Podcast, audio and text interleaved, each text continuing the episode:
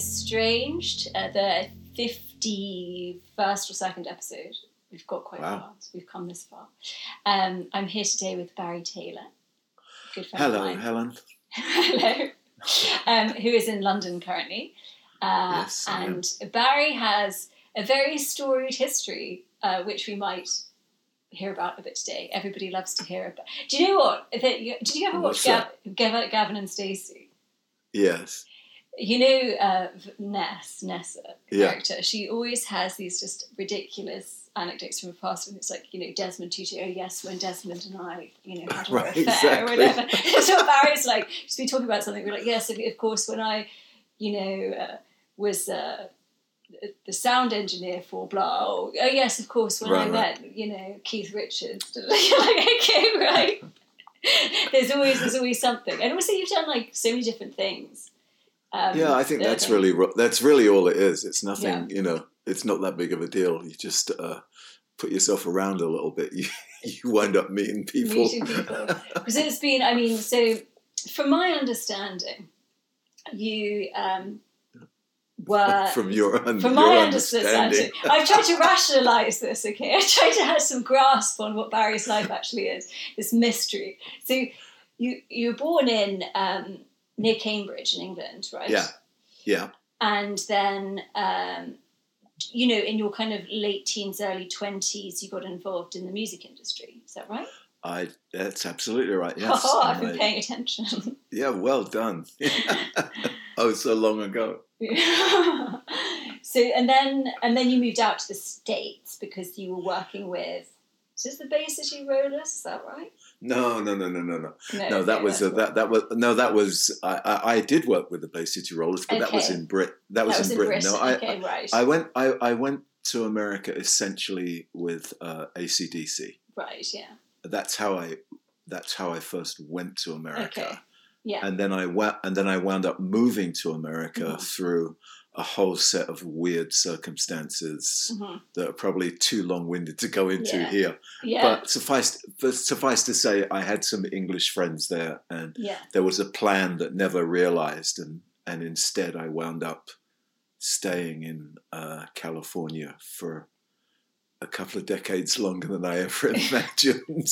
But you were just saying because um, both of us are in the UK right now, and I am getting the vibe. Maybe it's just because I'm not there right now, but that um, maybe the world that you were living in there and I was experienced very briefly is disappearing.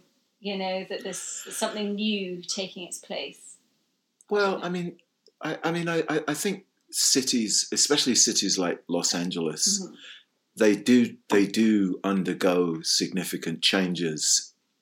In, I I mean, on one level, it's always the same. It's Yeah. predictably Californian, and it conforms to all stereotypes. And then, it, but when you live there, you experience um, a whole different reality of the city. Yeah, You, you kind of, um, and it it kind of moves in different directions, and you wind up thinking or experiencing the city in, in, in different ways. And I, I, I don't know if it's just that my relationship with Los Angeles changed, Mhm. but I, I I think that's part of it. But I also think that um, Los Angeles and, and kind of California in general ha- has gone through and is going through shifts in its kind of in the psychogeography of the city if you you know if you want to Yeah. if you want to Yeah. go very situationist yeah. No, or Dadaist I think that's. whatever, I you know. think it's a great, a great reading of it. I think that's true. I think that's true. I think. and I think for, yeah I Go ahead. think that the um, there's there's sort of a sanitization. Um, I I'm interested. Uh, uh, so we've had this guest on a few times. We've become quite friendly. Benjamin Studebaker. His works on um, legitimization mechanisms of like Mm. whatever material economy, you know, whatever the stru- societal structure is at a given time. Yeah. And so, but often, like, yeah, the, the legitimization mechanism is like an emergent of something else, or that can have an effect on, you know, the psyche of the individuals. Yeah. And I think that, like, the ideological justifications for the New World Order are quite interesting. And I think that they started to emerge post, well, post 2008, then post, you know, the failure, quote unquote, of Occupy. Um, Yeah. And as the right tech has, you know, been in the ascendancy. And I think it's affecting the way that, you know, in, in these major cities, people lead their lives and the way that people see themselves in their positions of authority under this new world order. And I think it is Yeah. changing in LA. And certain things like that were maybe cool or had added a flavor to life are being Yeah. sort of cast out as unacceptable now. Yeah, I don't know. Yeah, well, I think also. I, mean, I, I never underestimate the the impact of digitality Yeah, on on our experience of life Yeah. anyway, and I and I think that the digitality has had such a profound effect on the way we experience our lives and then live them out yeah, that there's there's no way that uh, things can sort of stay the same, and Mhm. everything kind of gets caught up and a little bit commodified yeah, and and, and homogenized. yeah, it, it's very difficult for things to maintain a, a kind of independent flavor. I think Exactly. They- they- the, the edges get the edges get gnawed at, and then people start to take chunks out of um, the middle. And I think in a in a place like Los Angeles, that's so dependent upon um, on many levels on kind of communication hmm technologies and you know the artifacts of um, popular culture and, uh, and things like that that there's really no way it wouldn't it wouldn't shift and it's become I mean it's definitely become probably I mean I lived most of my time in um, Los Angeles on on the west side Mhm. and, Mhm. and uh, quite a lot in, in, in Santa Monica, which you know used to be jokingly called the People's Republic of Santa Monica Mhm. because it was kind of a bit not a bit working classy, but Yeah. but all, you know they had rent control Yeah. and it was a bit funkier because you know beach cities tend to be funky, and even in Los Angeles, the you know the beach Yeah. cities have a have a kind of looseness to them. But increasingly over the years, as you know, um, people moved towards the beach and house prices went up, and it became more um, gentrified. And you know, and, and on one level, that's fantastic. I, I, you know, I'm not necessarily against all of those things just for the sake of it, but but they do kind of. Um, they don't level the playing field. Yeah. They actually break up the playing field and, and, and you know people get pushed out to to the margins and people Yeah. who were marginal can't be there anymore Yeah. you know it's like that story you know it's like when you read those stories about um, cities like London or, or New York and Los Angeles you know in the 60s and the 70s and the 80s when when you know you could go and live there for sort of next to nothing Mhm. and arts was thriving Yeah. and you know uh, there was opportunity now you know it costs so much money to live in Yeah. los angeles it's very difficult everybody's on a hustle to make money Yeah, yeah, just to sort of survive which impinges on the creative life but Absolutely. la also presents itself as this bastion of you know independent Yeah. creativity. Um, yeah, yeah, it's interesting countercultural because it's, it's it's like the dialectic of the whole thing, and like as you said, like I'm not like an absolutist about gentrification. I think the whole like No. ethos of what we think of the when we say the word gentrification is a symbol Yeah. of the fact that that term becomes commodified like so fast. Like everything, of like course. new ideas get capitalized upon and turned into sort of a hollowed out version where like debate or critique or nuanced thinking is completely removed. Yeah. But like that's something I really feel concerned about at the moment in terms of the young, you know, where where alternative voices are coming from and where Yeah. creativity can be born out. You know, as in Yeah, both well, I geographically mean- and just ethically, you know. Yeah, well, I think that I mean, I, I, I think there's a whole conversation to be had about the whole notion of creativity Mhm. because you know it's one of those words today Yeah. that I think is is bandied around Yeah. uh, to the point of almost madness, Mhm. A- and it's a way in which actually the the a, a kind of form of capitalism is continually justified. You know, I mean, Yeah, basically, yeah, yeah. you, you have a, a lot of oh you know look how free you are to Yes. uh, make your own creative life now you can do what you like um, Mm. what's not talked about in that is you know the whole kind of world of zero hour contracts Yeah. and you know nobody being able to uh, earn a living wage from a regular job you know with without any you know with no guarantees and all that kind of stuff Yeah. and, and in its Yeah. place it's like oh aren't you lucky to be in a time where you can be so creative Exactly. and um there's a you know and then what does that mean anyway you know what does Exactly. it mean to to be uh creative i mean it's a it's a it's a nice idea but just because you've got some apps yeah. and you can can make cool cool things on your phone that's not necessarily um I, I remember once I was walking a, few, a number of years ago. I was walking through um, London. I was back on a trip here, and I went into I think it was like Rough Trade Records somewhere. Yeah. I can't exactly remember where, but you know they always have like flyers and and uh, stickers on in in the window. You know you can pick up for gigs and stuff like Yeah. that. And and there was a a, a little postcard for uh, and it had this kid with a um, a record player under his arm. Mhm. and it wa it was about a DJ night in a pub in London, and it was and and the the night was called "Anyone Can Be a Fucking DJ," yeah, yeah, yeah. and the and of course the the ironic statement was actually Yeah. not everyone can be a DJ. You know, Yeah. just because you got records, it doesn't actually make you a disc jockey. You, you know what I mean? Yeah, yeah, yeah. and uh, and I and I think you could sort of extrapolate that out and go, yeah, I think there's another whole dynamic here that um, comes into play, but I don't know.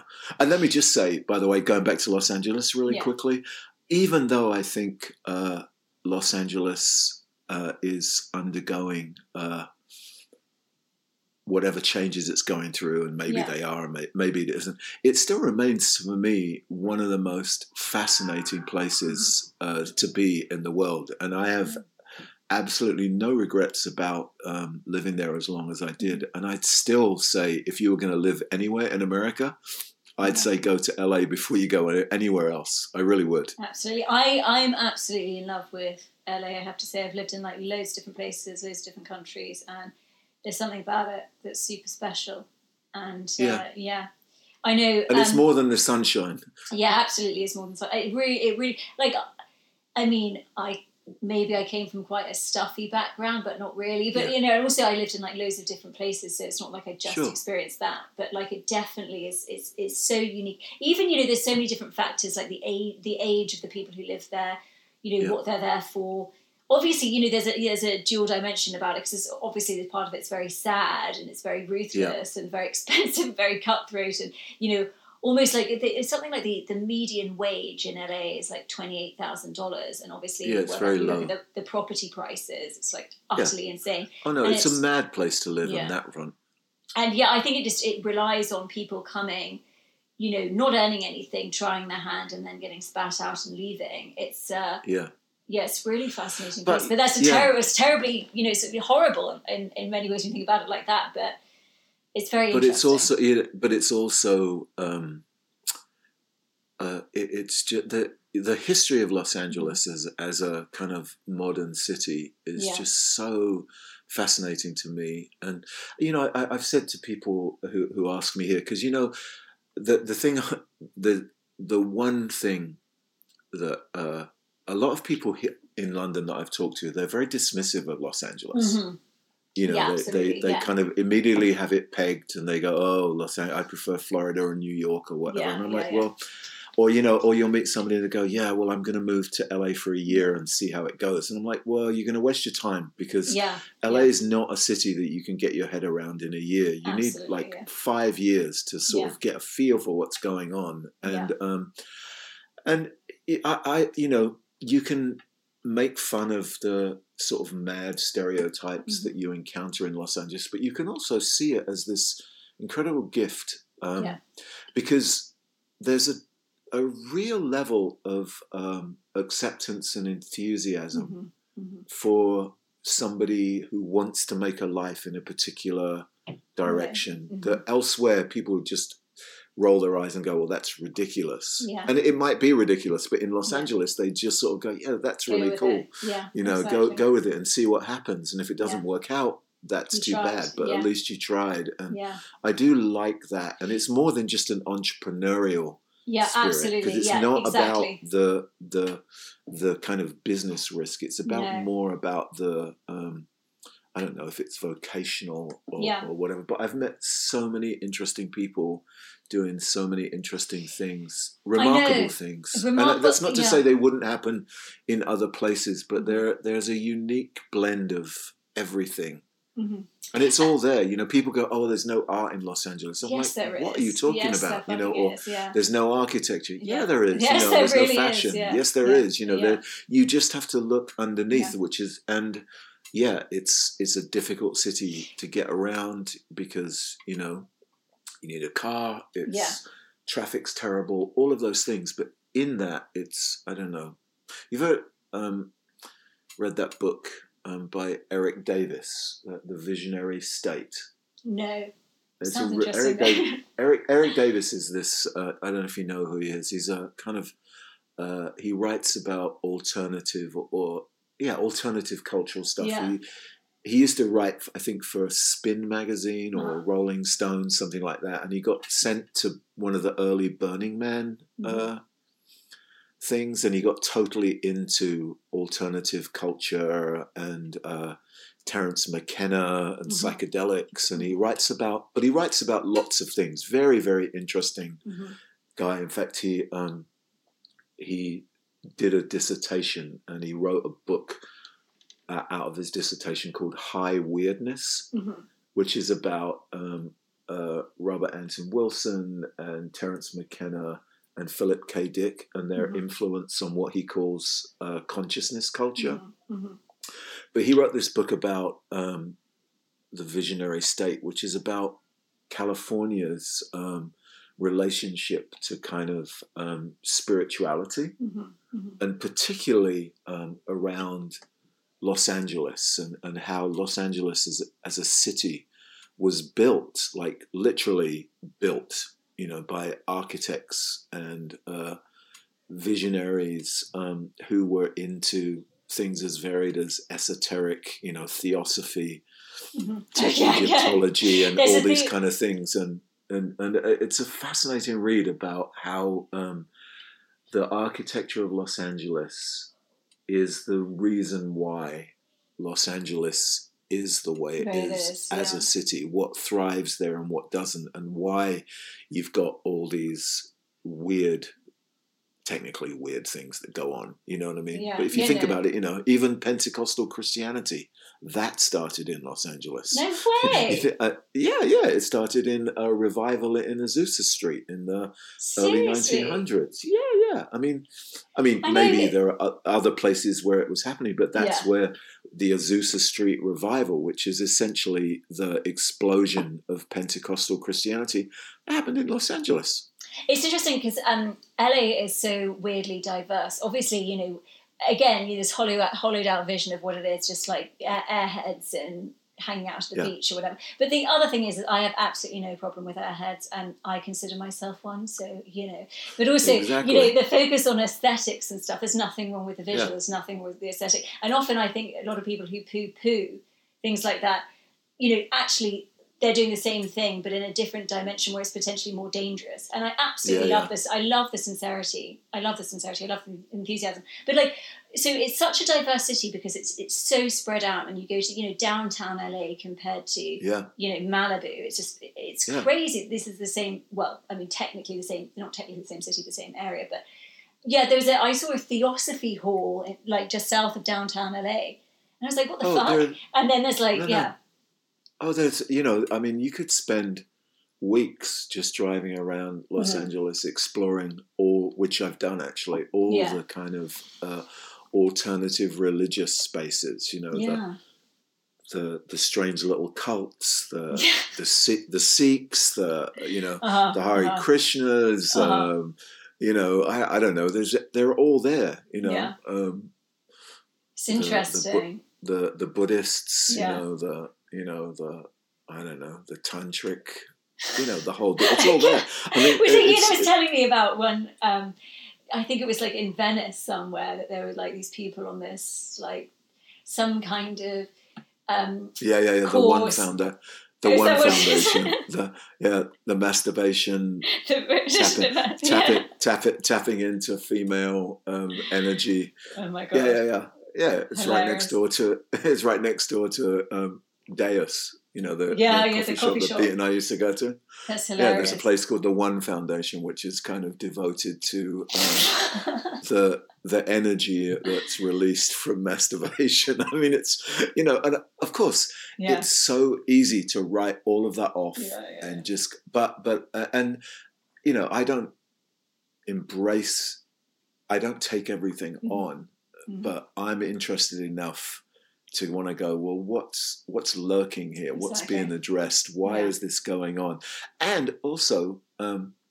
i remember years ago um, I, I was asked by this one publishing company uh, if i was interested in writing a book and Mhm. um, and i kind of uh, i had this idea and when i presented the idea one of the one of the um, sections that uh, I called it the the the Californication, and this Mhm. is before before the Chili Peppers, but Yeah. I called it the the Californication of um, the religious the religious impulse, Uh-huh.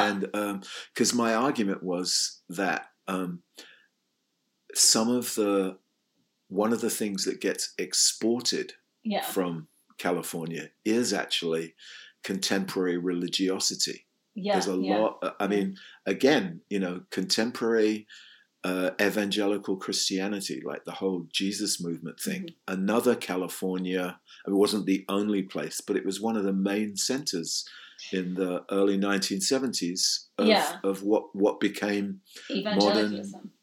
Contemporary evangelicalism Yeah. you know and uh and again it happened for a whole bunch of reasons not the least of which was all the hippies Yeah. dropping acid and finding jesus this is the thing that in is their own so way. in their own way, it's so funny is that like and I I'm really interested in where things come from and like complicating provenance of things Me too. um, because yeah obviously we associate that now with like the Bible Belt and reactionary conservatives and obviously I think the term what what the word conservative means is like hilariously complicated as well because who are Sure. who are the conservatives question mark you know Yeah, who are really. conserving like I, you know, like who's benefiting from whatever ideology, who's who developed it, Yeah. what did it become?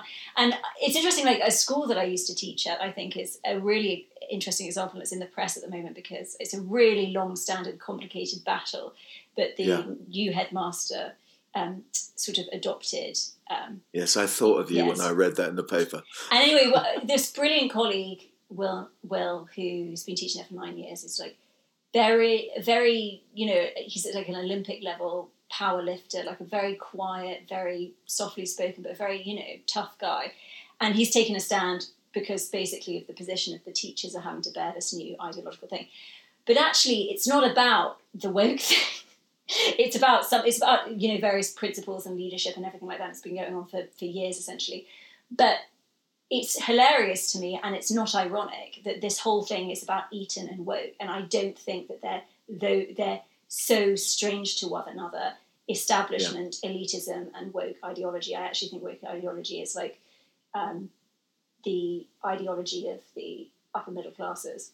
It's I think it's it's a bourgeois. It's it's it's um, like a upper middle classified version of what was well intentioned social justice politics for Yeah.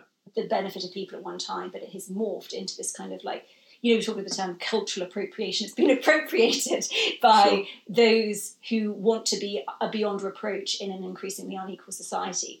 Um, but the point being that is, I actually think that when we associate one thing with one group or one perspective as rep- representing one thing or one ideology as representing, you know, it comes with all these other cultural signifiers. I actually think it's like immensely complicated. You know? Yeah, I mean, I, I, I, I think that's the the challenge is we always want the simplification. Yeah. We always want to reduce things down to a manageable, because we have to fit it into our grid. Yeah. Into our scheme. You know, if if that's how we still choose to to live. But I've always, um, I, I've kind of always wanted, not always wanted. I've always been interested in what doesn't fit Yeah. and and what doesn't belong Mhm.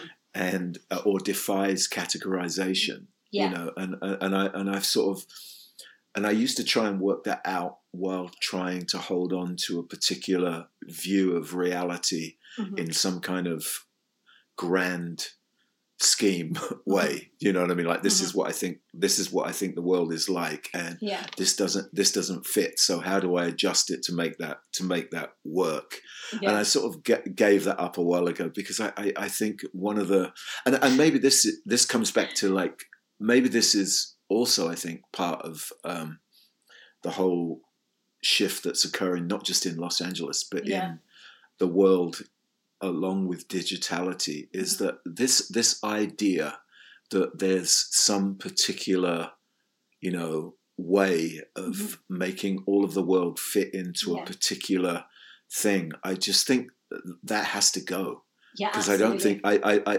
you know i'm i'm just not a big worldview person No, you know what i mean and no. and, and i'm always like i, I find my it's like I, I was um you know uh, david bowie said Yeah. um in, in an interview he said you know um on tuesday I was a Buddhist. On Friday, I was reading Nietzsche, Mm-hmm. yeah. and uh, my life's kind of always been like that. You know, I sort of absolutely. mo- mo- and it wasn't he wasn't talking about you know just picking up one thing then dropping it and moving on he was just Mhm. talking about adding it up and he and he, and he sort of ended by saying i just think that uh, everything uh, in reality uh, or what's real in reality is that everything is transient and everything is changing and there's always more information to think about and Mhm. um, if you try and put it into some final form, you're always going to have uh, problems with problems with that. And and I think when we reduce things down to oh well it's you know so evangelicalism is this or conservatism is that or Mhm. liberalism is this you, you Mhm. know what I mean because I mean we are on a kind of neoliberal screed at the moment within Yeah. culture as uh, culture as well and I understand you know what I mean Yeah, I, I get the the but you know some of those neoliberal those some of those ideas that are exclusively apparently Yeah. neoliberal ideas that are messing up the world they've been around for a bit longer than Absolutely. that you, you know I think it's interesting because, like, the word, yeah, even what the word when we say neoliberal, and I just think, I think it's particularly evident with the question left and right now because actually, I Yeah. think what we say is left actually really is looking a lot like the right traditionally, you know. well So- i mean i think I, you know that's why when when i you know again we're on the outside of Yeah. um, the us at the moment but Yeah. all this talk of you know communists and socialists Oh in america you know yeah. uh, uh, and even over here you know they i mean what they do now and i mean when tony blair instituted new labor I know, I I, mean, know. did, did he did he cross the divide and go No. on to the right, or, or you know? I mean, yeah. yeah, you, you- you know what I mean? Sort I mean, uh, yeah. you know, you know where and, and what is the left anymore anyway? know, you know, know. so everything is kind of it's sort of left and right of a Exactly. centrist view Yeah. of things, and um, but it gets so um, characterized, and Yeah. I'm like, you know, that I. I mean, and when they go, oh yeah, this this person, you know, Biden is just going to turn it into a communist state, you know, or or you know, so Jeremy Corbyn's going to turn, yeah, or Jer- Jeremy's Jeremy Corbyn over here is going to make it a Stalinist country. Yeah. You know, it's like, oh, for God's sake, you know. But it, it's funny because um, this is uh, the one thing that I kind of like about the term neoliberalism is the term neo because I think what that does show is that like it's the same thing again. This is, but then I mean it's a new version, but also new speaks says that it's something that's never come Yeah. before. But like Yeah. it is there is this thing of like the reason why I think people are sort of so pissy about it is because it's sort of like, oh right, yeah, so it is, you know, like hang on a second, no, it is, it's, it's this terrible thing. But the one thing I just wanted to say about like what's going down at Eton at the moment that I think is quite funny is it's it's hilarious how the press and everything is like responding to it. I saw in the Spectator LOL a, uh letter today defending the headmaster of Eton, who is against who's taken the position in this against free speech. And the point is that this video is supposed to be offensive to women, and that the female staff would have find it found it offensive, which is hilarious because the women who work at that school are very tough and can deal with it very well. Thank you very much. And then the guy who put the video up doesn't even really believe in what that video is saying. It's called the patriarchy paradox, and it's looking and it's Sure. essentially like a Jordan Peterson esque question, you know, Yeah. perspective. But it was for a course that was called Perspectives. That's supposed to be for sort of sev- 16, 17 year olds to be presented with a point of view that they rarely hear, and then they're supposed to be. So it's supposed to be like the whole. And so, and it's nothing to do with the actual thing. And then you have, yeah, you have people in the Times defending, uh, coming out against free speech, and then you have people, you know, from a different perspective defending, and then you have, you know, the great and the good defending the worker rather than the the boss. I think it's, I think it's like really fantastic because it's just so complicated, and really, it all boils down to employment dynamics. That's it. The fact that there's people working at the school for not a very high wage, which some people might find surprising, you know, often 90 hours a week, and then Sure, being course. responsible to institute a an ideology that basically appears to be a really nice, but actually is just there to mean that Eton can't be beyond can't be criticised, which I think is extremely important. Like I don't even know Yeah. where I stand on that institution either way. But I think what is important is that there is a free it's free to be criticised. Um, and Eton's usually very good at it. I remember when I was there, there was like a communist protest, and everyone was like, "Yeah, great, yeah, come and protest us. That's great." But um, yeah, so I just love the fact that it's so freaking complicated, and it's Yeah. very unusual that that has, is happening right now. I've been reading this um, really interesting book um, called Censorship Now. Yeah, yeah. It's a, it, you know, do you know, do you know that guy Ian Svenonius? I've heard of him, but I haven't read it in any. He, he's so, a yeah, he's a very interesting guy. He's a, Yeah. a punk musician basically that writes these kind of they're sort of satirical, ironic essays. I mean, Mm-hmm. he, he has um, he has a book called Supernatural Strategies for um, Starting a Rock and Roll Group Mhm. um, that, that's really about um, it's about the music industry, but but it's based on like um, uh, cooking shows and uh, seances, and it's got Yeah. all this mad. But but there's also substance in there as well. You know, that's very very alternative. And, and his book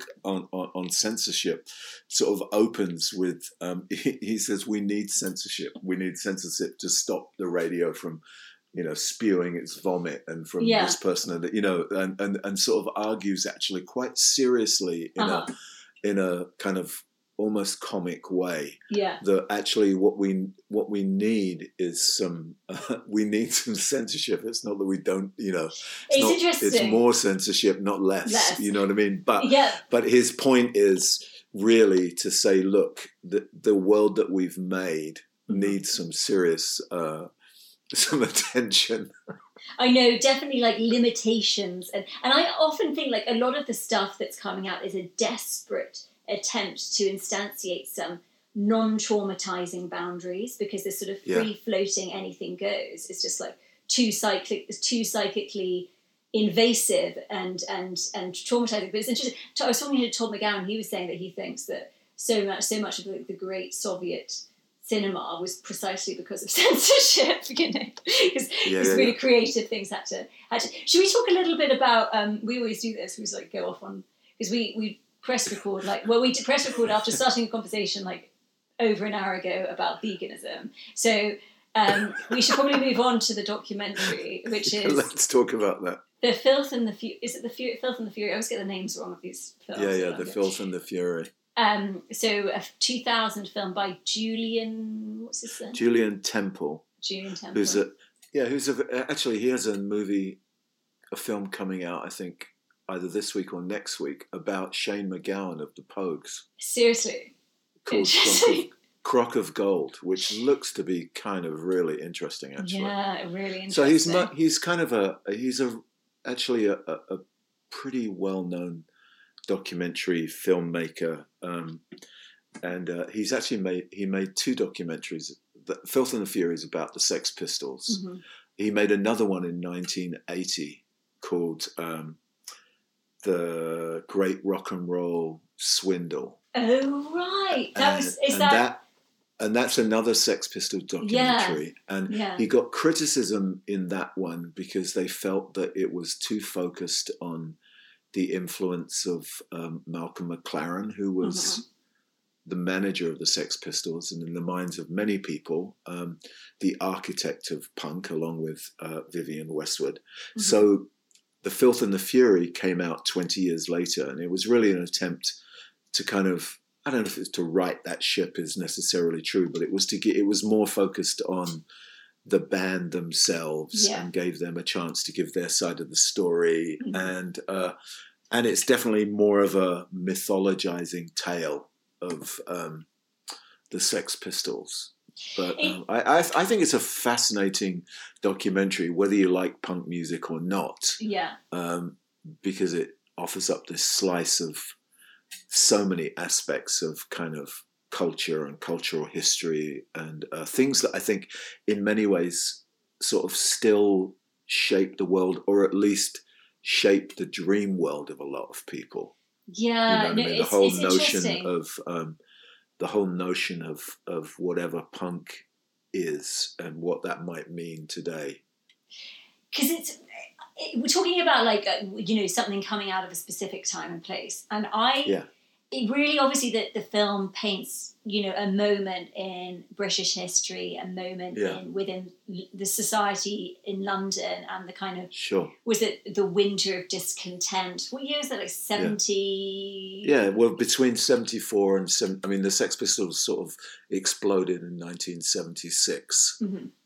So um, it's that that kind of period, which is, you know, early Thatcher.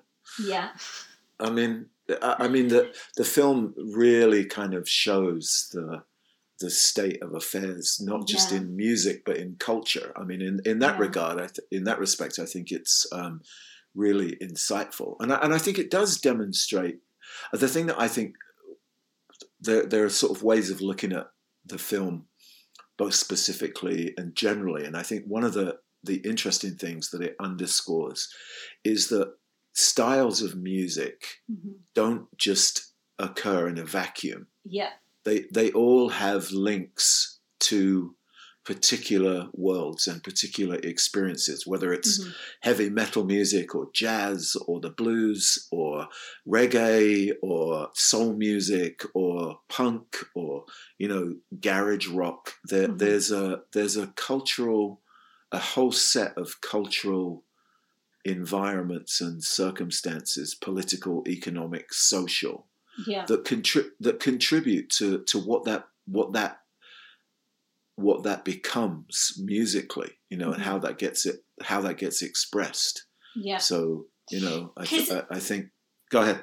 because just talking about like because the thing i think is quite interesting about punk and obviously you know within the film like any any band that you know is it becomes well known by default they're they they get commodified and they get brought into the kind of managerial system or whatever Yeah. but that what punk seems to be is that that point that's not included you know it, Yeah. it's it's so the, the film i mean i'm not an expert on punk at all but i do like vivienne westwood a lot and obviously vivienne westwood today yeah, you love Vivienne Westwood, because i'm a little bit um yeah uh, I, I but she's but you know, yeah, but the, but the point being is like it's interesting seeing this this moment of great despair and as a lot of the characters in the film say you know that they really had no aspirations for their future and it Yeah. really was this sense of there's this establishment that they're never going to be led into so really fuck you all um, Yeah. but also that kind of like it, even though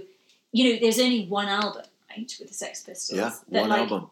it's not in a way it did resist this commodification obviously there's certain like actual events like sid vicious dying and everything like that Sure. but like they in a way there's like a sincerity and because it's just inhabiting this place of contradiction like how like can it really be um commodified in a way obviously yeah there's you know printing records and getting people to actually hear this music which i think is all great but like Yeah. turning it into something that's absent of what the actual ethos is and there's something to do with the ethos of punk because obviously, yeah. Then they talk about you know there- there's people wearing expensive leather jackets and these Hooray Henrys who start listening to the music. Sure. But like essentially, that that punk spirit is is more of a position than a thing. Maybe I don't know. Uh, yeah, no, I, th- I, I think it is. I, mean- I, I mean, I, I mean, there are so many ways to sort of uh, think about what punk is. You know what I mean? Because I, I think, firstly, what the film kind of shows is that it was more than just a musical style. Yeah. Although, although it was a very clear, you know, punk is many many it, it manifests in many many different ways Yeah. and, and and i and i think and, and that's why I, I think it still continues to manifest in, in in different ways and if you think about it, it it's like it's a bit like you know people talk about postmodernism for instance and and they'll immediately go to like you know lyotard and baudrillard and all of those things but but arguably the term postmodern was Mhm. first used in architecture yeah.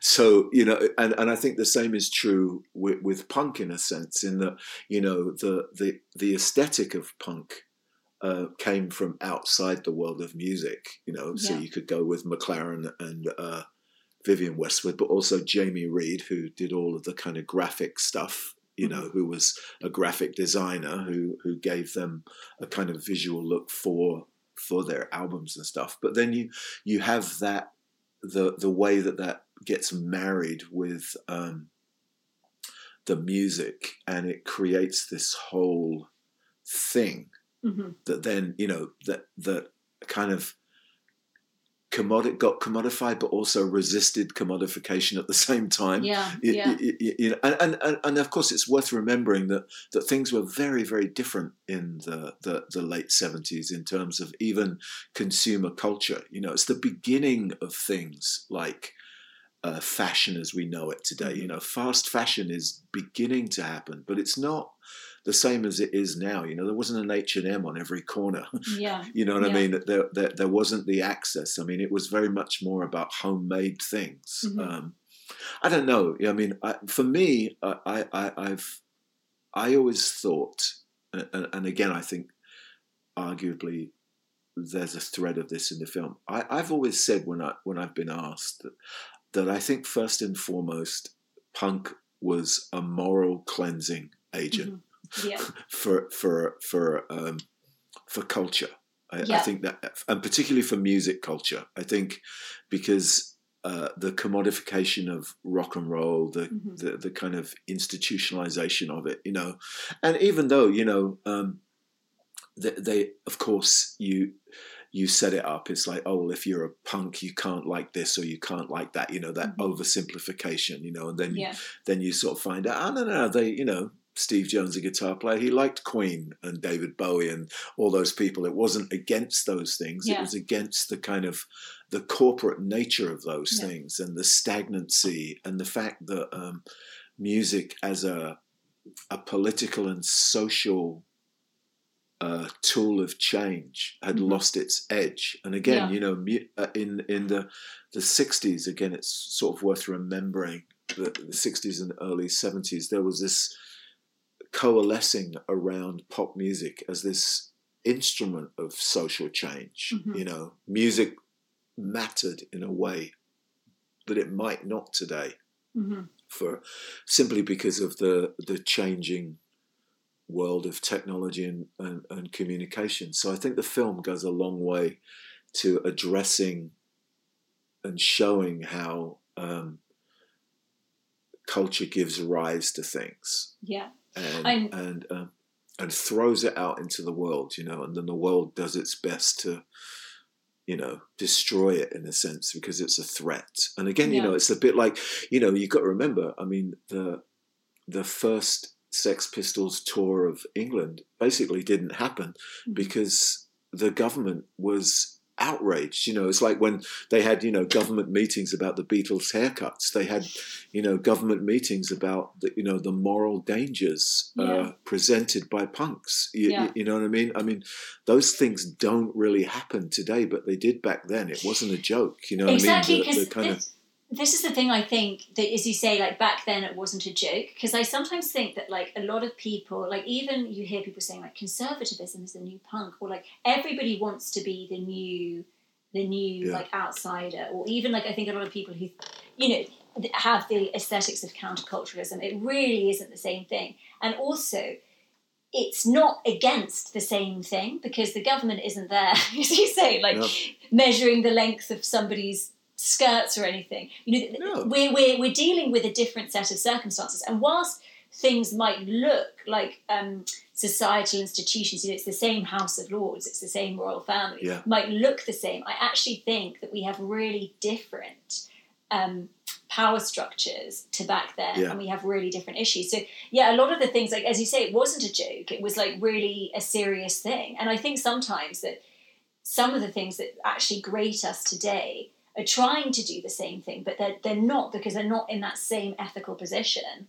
Yeah, Which- and you yeah. can't and, and you- can't replicate it. You have to find out what it looks like in your own context and in your own world. Yeah. That's why I think you know um, when people are always trying to like work out, well, when did it start? Who was it? The Ramones? Was it the Sex Pistols? You know, uh, who was it? Where was it? How was it? Well, it was probably all of them in their own ways, but for different reasons in different situations. I mean, Ma- you know, there's, uh, you know, the thing, the interesting thing about Malcolm McLaren, who, who I think was probably one of the more interesting figures in British cultural life in the last 50 years, anyway, for a whole number of reasons. You Mhm. know, I mean, he, before the Sex Pistols, he managed the New York Dolls Mhm.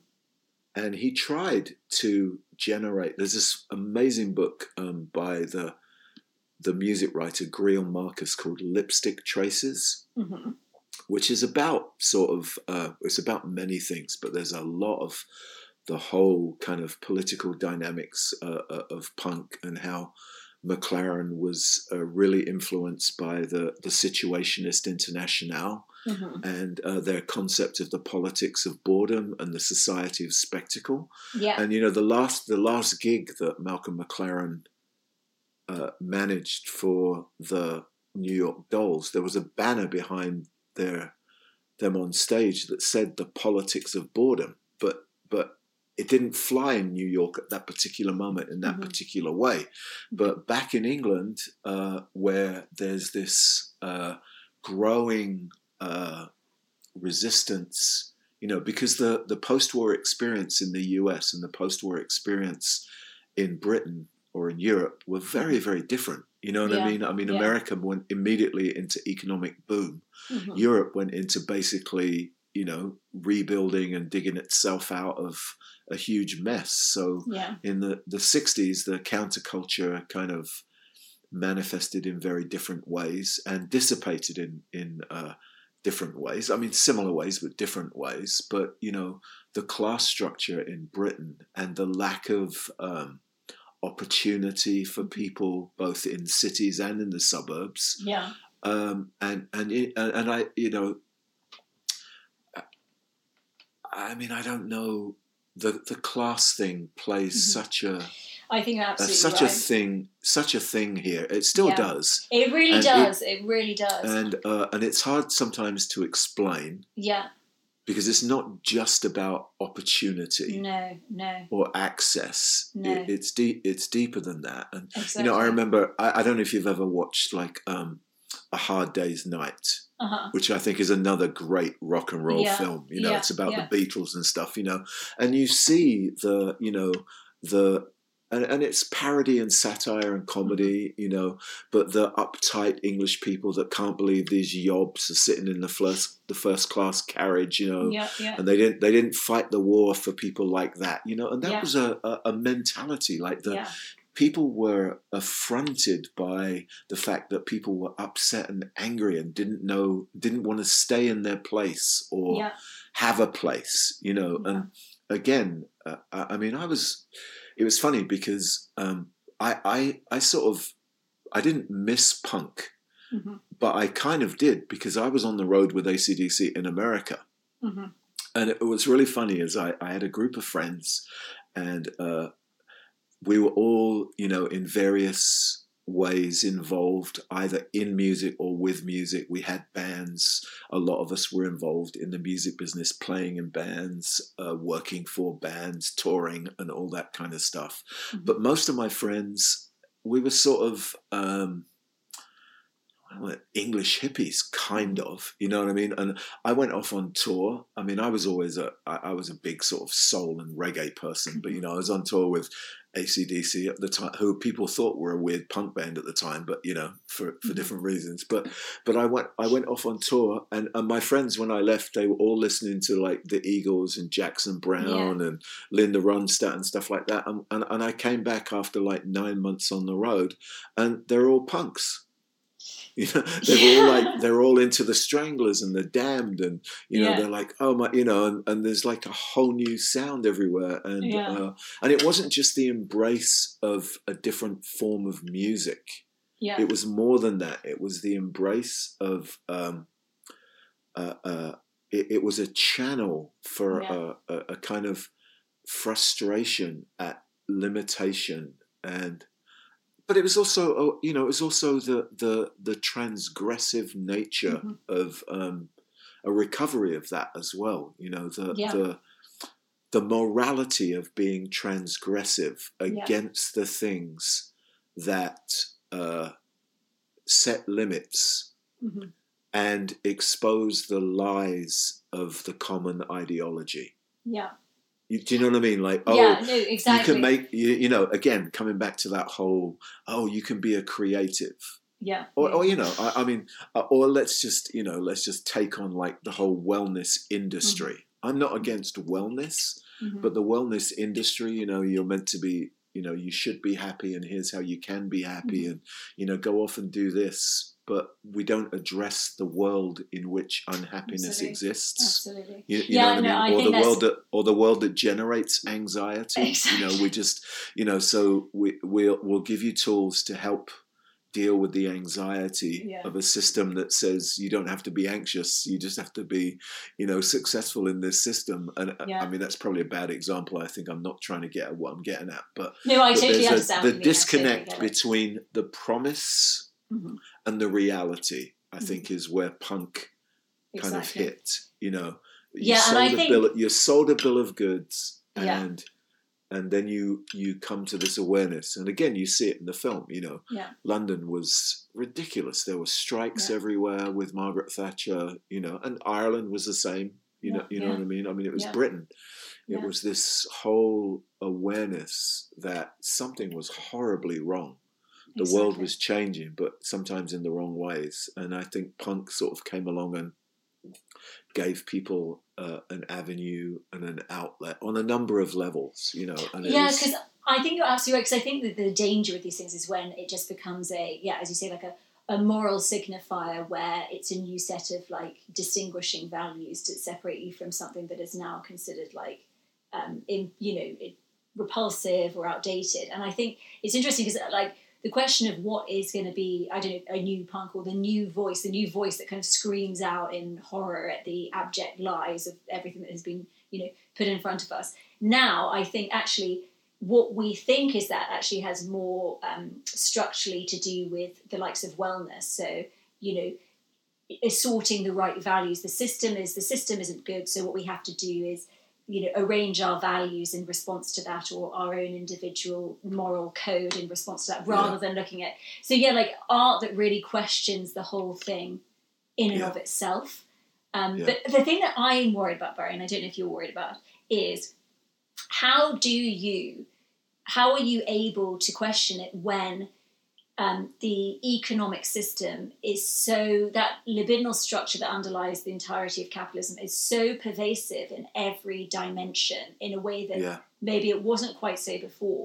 So when you actually properly um, find it, like, are in a position of, you know, in that contradiction, pointing out, you know, what the Yeah. contradiction of the system is, how can you, in a world where everything is so commodified, like, present that to the world as an alternative?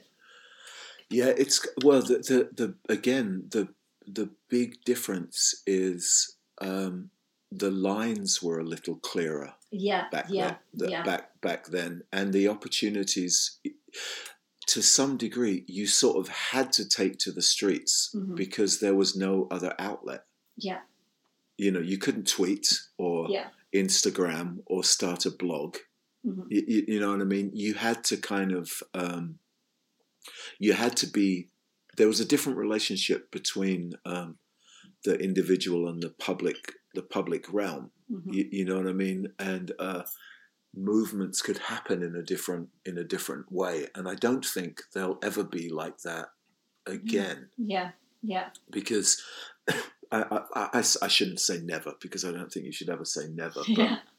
but you know what I mean. I mean, on on a, on a certain level, um, the world is so dramatically different Yeah. that um, it's hard to envision a time where something could take on such a a level and, and and I don't know maybe it didn't. I mean you know it's a bit like the occupy movement. People go oh well it didn't work. I, I, I think I'm going to say that's probably uh, an oversimplification Mhm, of um, uh, uh, of the event. Um, I, I think people expected it to manifest in certain ways and Mhm. it's not possible to manifest in Mhm. in those kind of ways, and I think it probably has become other things. But undoubtedly, it's very different in in our world to know because everything exists in its own echo chamber. Yeah. Yeah. You know, very Yeah. seldom. You know, I mean, if you think about it, um, part of the, I mean, the the title of the film, Mhm. "The Filth and the Fury," came from uh, a headline in the Daily Mirror that was after the Sex Pistols appeared on uh, an early evening chat show with this guy Bill Grundy, who was, you know, just horrified by them, but also sensationalized them, got them to Yeah. swear in public, you know, and do all that stuff that today we wouldn't even roll our eyes at, but you know, back then was like, you know, and so the Mhm. next day, the the headline of the Daily Mirror is, you know, the filth and the fury, which was a rip-off from William Faulkner's novel, you know, the sound and yeah. the sound and the fury, which was an a, a rip-off It's from off Mac- Shakespeare. from Macbeth, you know, Macbeth, Shakespeare. yeah, yeah. So, so you've got you you've got all of these. Uh, but my point is, Is it was the front page headline of the Daily Yeah. Mirror that, Yeah. that the Sex Pistols were on. You know, today it's like Love Island votes Mhm. off. You know, so and so, and uh, it doesn't have quite the same social scandal. No, absolutely. I think the thing is as well, like with with um, Occupy, I think the thing that I would say, yeah, it's complicated about it is that often what has happened more contemporaneously is like things that challenge become incorporated into it. So almost Exactly. we have the Wall, Occupy Wall Street. You know, interestingly, you know what it was for, and you know what the result was. But actually, I think one of the results, amongst many, is the fact that the protest has been incorporated within the um, the system. So we, I was talking about industry, this new show about um, uh, interns working for a, an investment bank, and you know within the show they're they're having digs at, digs at capitalism all the time, and it, it even ends with uh, uh, the main character is like a young uh, black girl from America, and she working in London, and she is sort of like taken under the wing of these females who, are, what you know, in the name of social justice, are staging a coup for their own power within the company. Yeah, And so the show is ex- exposing that and showing how, yeah, oh, well, even the things that are protesting it are doing the same thing. But then it does the same thing within the structure of the show in terms of like the narrative drive and like the, the way it gets you to kind of hedge your desire behind these characters making loads of deals and loads of money. So, and that I think comes back to the point of like where where we it's hard to know where the lines are drawn between like what the enemy is, you know, or you Yeah, know, yeah, what yeah. So how the Yeah. artist is supposed to position themselves. It's yeah, I mean it's very, it, which is why you sometimes get the kind of arguments from people who were around earlier Yeah. um, about about you know well it's not the same anymore you know there's no protest music and well there is There you know yeah. th- th- th- there's a lot of protest music it just it's caught up in in a in, in a different way because Yeah. we've also come I mean you know, that uh, we've come 20 years from that documentary but but Yeah. 40 years from that moment Yeah, yeah, yeah. I mean, you know, it's 35. of As you say, like thing, things speed up. You know, the changes speed Yeah. up. It, things, you know, everything changes, but everything remains the same. You know, in some ways, but it's just everything's more. And I think this is why I'm interested in Benjamin's work. Like everything is more obscurantist. You know, Yeah. we're freer but less free, as you say. We're the freelance. Aren't we lucky to be freelancers when, if you actually look at the realities of the earnings on Patreon or things like OnlyFans and all these sort of freelance apps, it's you know, Yeah. it's more unequal than you know, ancien régime France. You know, so I know. No, it's true. I mean, yeah, th- there's the illusion that we're free, yeah, yeah, but but not really. And um, yeah. and and of course, I, I in, in some ways that then you sort of raise the question of well, how, to what degree, and where does like fundamental alteration of this come, or how does it Mhm. come? Mhm. You know, you know what I mean? And- And where do you even start to work with that? Do you Yeah. start small and local? Do you smart? Mhm. You know, I think in some ways you can only start in the world that you inhabit. And Yeah. I, I mean, I think the interesting thing about um, punk was that, in a sense, it was very local. It kind of had to be. Yeah. It had to. It had. It didn't have the outlets really. Yeah. Um, uh, uh, without the the sensation, but um, and it didn't necessarily have the aspiration of being mainstream. You know, it got mainstreamed because people suddenly, because of course, you know, it also exposes the myth that people in charge know what's going on Absolutely, yeah. Because you know nobody thought everybody thought that everybody was quite happy with the way music was going and what they didn't realize was that that, that music of a generation wasn't actually speaking to an, uh, the next generation Mhm. you, you know what i mean Yeah, yeah. and and um, and along it comes and and and i don't I, and i don't know um, if if it can happen again well it can't happen again in the same way because I, I the world is not the same so you just won't you just won't get it doesn't punk or anything we want Absolutely. get I think same. this is the thing when you were just saying earlier about like, you know, you can't predict the future. Like we I who obviously we can have clues about like, you know, what what the structures are at play. Yeah. But we don't know. You know, and obviously you have these like people whose careers it is to predict who the next big thing is gonna be Yeah. or what's gonna speak to what, but like how yeah, how do you how do we even know? Barry, I am gonna have to end our conversation because I have to give I- another presentation at 7.30 and I completely forgot what time it was. I was so engrossed. And I, we also, this always happens when I have a guest, we like start chatting for like half an hour That's- before, then miss the juice, and then it's like record, and then it's like, oh shit, we've already been going for ages. I also have no hand right. on time because I Yeah, was well. going by European time and it's UK time and yeah yeah knows. yeah that's Anyway, right i think we probably said enough we said we, everybody's had enough of us, so there you go. Totally. But um, thanks for coming on. It was really great to, Oh, to you're so welcome. And um, maybe we should do it again sometime. On let's a, do it again sometime I'd like. I'd love to um, hear your thoughts on various contemporary musicians that I like and where you think they they come from or they're coming from. all right But, um, let's do that then Awesome. Okay. Uh, speak All right. soon, Barry. Thanks so all right much. bye bye Okay. Bye. Bye. Bye. Bye. Bye.